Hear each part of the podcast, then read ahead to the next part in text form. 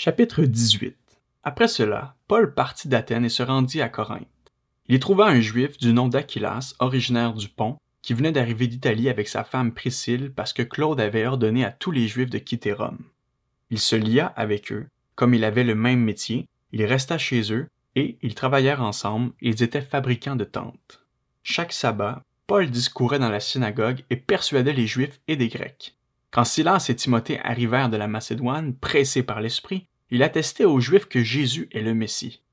Mais comme ils s'opposaient à lui et l'insultaient, Paul secoua ses vêtements et leur dit Que votre sang retombe sur votre tête. J'en suis pur. Dès maintenant, j'irai vers les non-juifs. Il sortit de là et se rendit chez un homme dénommé Titius Justus, un homme qui craignait Dieu et dont la maison était contiguë à la synagogue. Cependant, Crispus, le chef de la synagogue, crut au Seigneur ainsi que toute sa famille. Beaucoup de Corinthiens écoutèrent Paul, ils crurent aussi et furent baptisés. Le Seigneur dit à Paul dans une vision pendant la nuit, N'aie pas peur, mais parle et ne te tais pas, car je suis moi-même avec toi et personne ne s'attaquera à toi pour te faire du mal. En effet, j'ai un peuple nombreux dans cette ville. Il s'établit là un an et six mois enseignant la parole de Dieu parmi les Corinthiens. Pendant que Galion était gouverneur de l'Achaïe, les Juifs se soulevèrent d'un commun accord contre Paul et le conduisirent devant le tribunal en disant cet homme incite les gens à servir Dieu d'une manière contraire à la loi. Paul allait ouvrir la bouche lorsque Galion dit aux Juifs S'il s'agissait d'une injustice ou d'une mauvaise action, je vous écouterais comme il convient, Juifs. Mais il s'agit de discussions sur une parole, sur des noms et sur votre loi. Cela vous regarde, je ne veux pas être juge de ces affaires.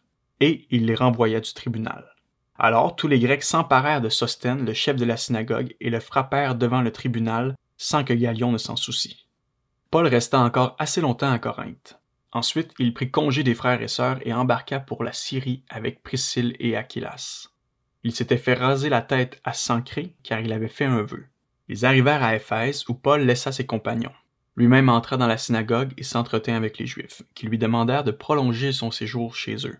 Mais il refusa et prit congé d'eux en disant Il faut absolument que je célèbre la fête prochaine à Jérusalem. Je reviendrai vers vous si Dieu le veut et il partit d'Éphèse en bateau. Il débarqua à Césarée et monta à Jérusalem pour saluer l'Église, puis il descendit à Antioche. Après avoir passé quelque temps à Antioche, Paul se mit en route et parcourut successivement la Galatie et la Phrygie en fortifiant tous les disciples. Un juif originaire d'Alexandrie du nom d'Apollos était arrivé à Éphèse. C'était un homme éloquent et versé dans les Écritures. Il était instruit quant à la voix du Seigneur et, plein de ferveur, il annonçait et enseignait avec exactitude ce qui concerne Jésus, bien que ne connaissant que le baptême de Jean. Il se mit à parler avec assurance dans la synagogue. Après l'avoir écouté, Aquilas et Priscille le prirent avec eux et lui exposèrent plus exactement la voix de Dieu. Comme il voulait aller en Achaïe, les frères l'y encouragèrent et écrivirent aux disciples de lui faire bon accueil.